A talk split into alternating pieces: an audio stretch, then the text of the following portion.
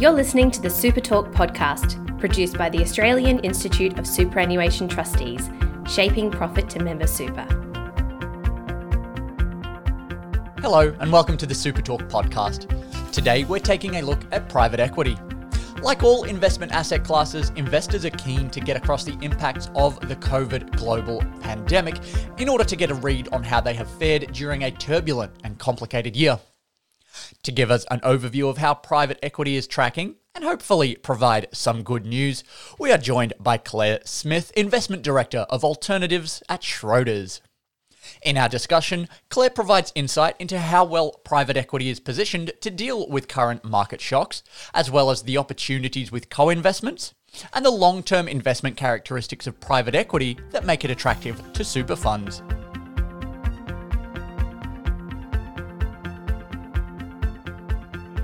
Yes, joining us today, Claire Smith, Investment Director of Alternatives at Schroders. Claire, welcome.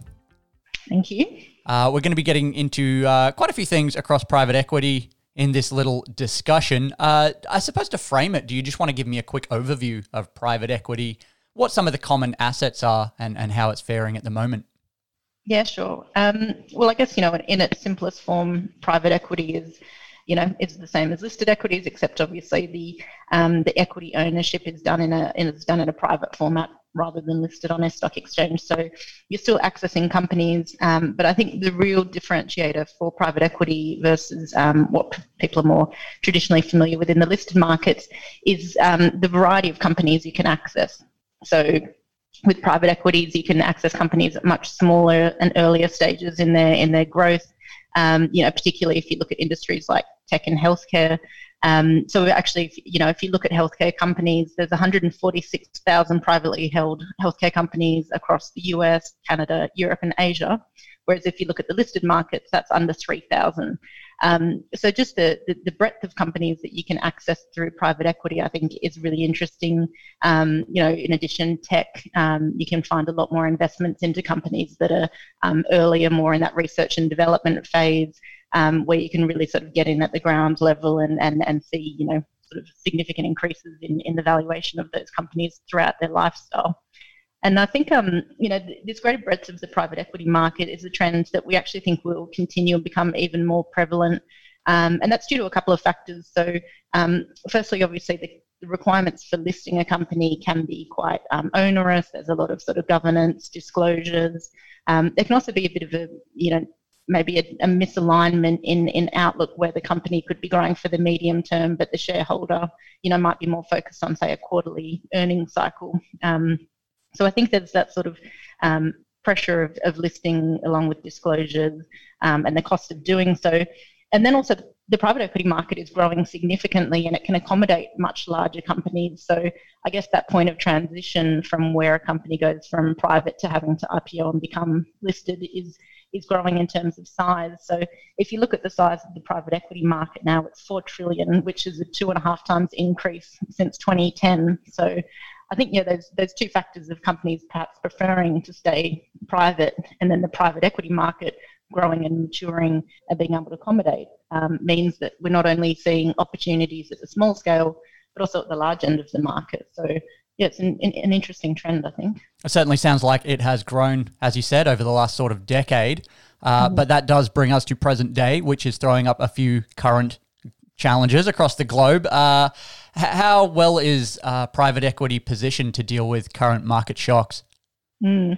Well, I think one of the you know one of the sort of great saving graces of private equity is um, is that you're not obviously looking at the valuation of a company on a day-to-day market, which is influenced by um, investor sentiment. So there's been you know a huge amount of volatility, obviously, in listed markets, and there's a lot of discussion going on about valuations and are they following fundamentals or is it you know Robin Hood traders or, or you know whatever it may be.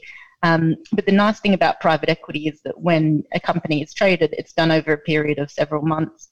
Um, the valuation is based off fundamentals, so it's looking at you know an, a business outlook for that company. Um, obviously, COVID is influencing um, the inputs to that valuation model, so it might be a reduction in the growth estimates, a reduction in sales, but your your fundamental analysis of the valuation of the company is, you know, in the model and in the outlook rather than sort of what's going on in the market. So um, I think the reason private equity sort of is well positioned now is when managers are making investments, um, they are doing it in a in a considered manner over a period of months. You know, looking at the valuation of the company, considering the long term outlook.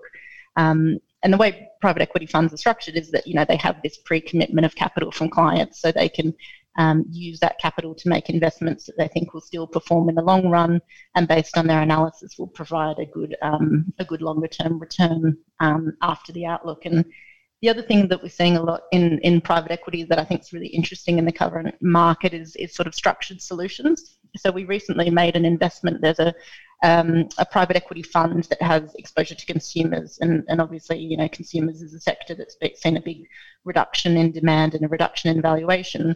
Um, but within the portfolio of companies, there's some that are underperforming and there are others that are performing well. Um, so what we've done is we've provided a capital injection to help some of the underperforming companies sort of ride this crisis. Um, but in return for that, we've got first cash flows over every single portfolio, uh, every single company within the portfolio, and we get a guaranteed minimum return from that investment. So that's kind of an interesting way to look at a portfolio of companies. We've got exposure to all of them, um, and we've got this sort of guaranteed minimum return. So there's interesting ways to extract value in the current market from um, portfolios of companies that we think will perform and, and things you can't really do in the listed market. Um, I think also, you know, with the structure of, of private equity and the way the manager, um, you know, is either on the board or perhaps has a management position, you can also sort of intervene, maybe import some expertise. Um, we think there could be, in the longer run, more um, M&A activity off the back of COVID, as some companies will succeed and some might fail. So I think having that ability to import that expertise and help perhaps companies who might be well positioned and actually, you know, perhaps even take over some other companies. So there's a lot of, I guess, um, levers you can pull with private equity uh, and a lot of factors that we think will really help it um, through this through this current crisis. That's a pretty positive uh, outlook from from yourself there. Uh, a lot of people are attracted to, I think, the slightly more doom and gloom stuff, but that sounds, I suppose, upbeat. Well, I guess the the, the thing about private equity is, you know, it's an it's an illiquid investment, and it, but it's something you can hold for five to ten years. So th- that's what I think is nice about it, and nice in the current environment is you're not sort of worried day to day, week to week about valuations. You're making an investment, and you intend um, to hold it for five to ten years, and hopefully in five to ten years we'll be um, in perhaps a better position than we are right today. So you kind of take I think some of the stress and some of the heartache out of the investment, which is which is nice and perhaps a relief. and that's clearly something that aligns well with the superannuation industry with the longer term timeframes. Yeah, exactly.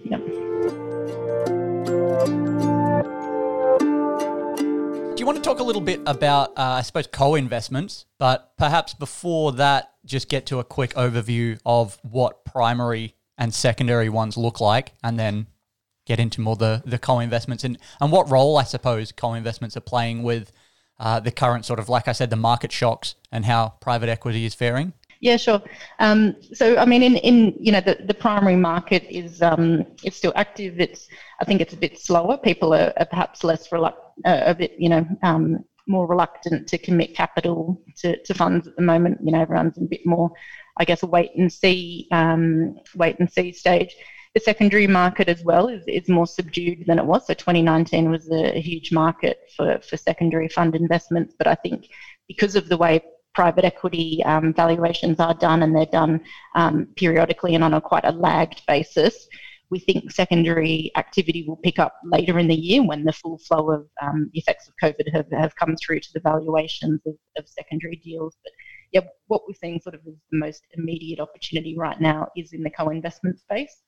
Um, and that's for you know a, a, couple of reasons. So firstly, there's the pricing dynamic, dynamic is a bit better. So I think sellers have sort of reduced their expectation in terms of prices, which is making pricing look quite quite interesting. Um, and then also there's we're seeing a bit less competition. So I think some other maybe um, less experienced investors are, are, a bit reluctant to buy it at, at, the moment. So we're sort of seeing a good pricing um, dynamic in this part of the market. Um, and, and then the other the other factor is, I guess, coming back to the primary funds and, and those perhaps being a little bit smaller because of um, slower fundraising activity. it means fund sizes are smaller, so the, the co-investment opportunity is actually a bit larger because the funds can't commit as much capital to a company as perhaps they could have, you know, two three years ago. So um, we yeah we're seeing sort of co-investments as being the most immediate opportunity right now, but obviously we, we you know we're maintaining pricing discipline.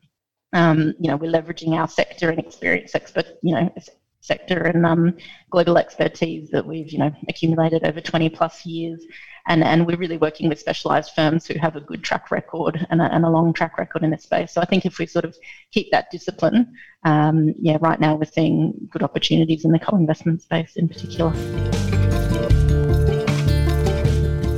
I guess just on the topic of valuations, it's you know that's been very topical at the moment with the with the early release scheme, and I think um you know the, the superannuation funds looking at that and making sure that there's not you know any any sort of unfair treatment of investors with the periodic nature of, of private equity valuations. But with our breadth of um, manager relationships we've built into you know all our contractual relationships the ability to request ad hoc um, valuation information. We have funds which have monthly liquidity as well so we we can value all the assets on a monthly basis and we really look at the fundamentals of, of the companies. So, you know, we're, we're challenging all the, the, particularly for co-investments, you know, we, we run the valuation models ourselves. We look at all the inputs and make sure they fully reflect what's going in in the market at the moment.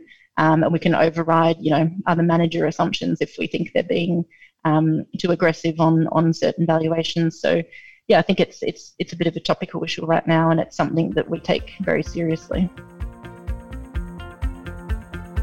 That's all for this episode of the Super Talk podcast. A very big thank you to Claire Smith and the team at Schroders for their time and knowledge. Until next time, bye for now.